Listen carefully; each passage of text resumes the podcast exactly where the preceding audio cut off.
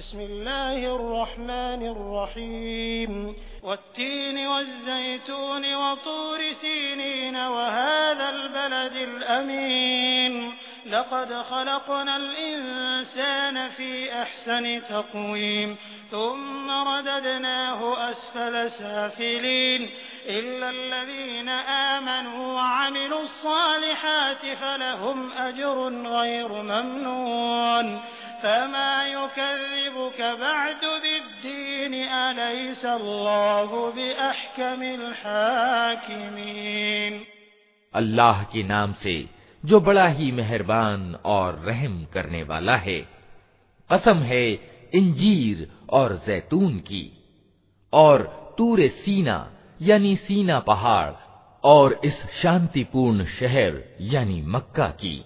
हमने इंसान को सर्वोत्तम संरचना के साथ पैदा किया। फिर उसे उल्टा फेर कर हमने सब नीचों से नीच कर दिया।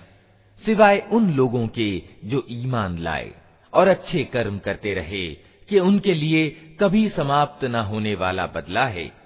अतः, ए नबी, इसके बाद कौन अच्छे बदले और सजा के संबंध में तुमको झुठला सकता है?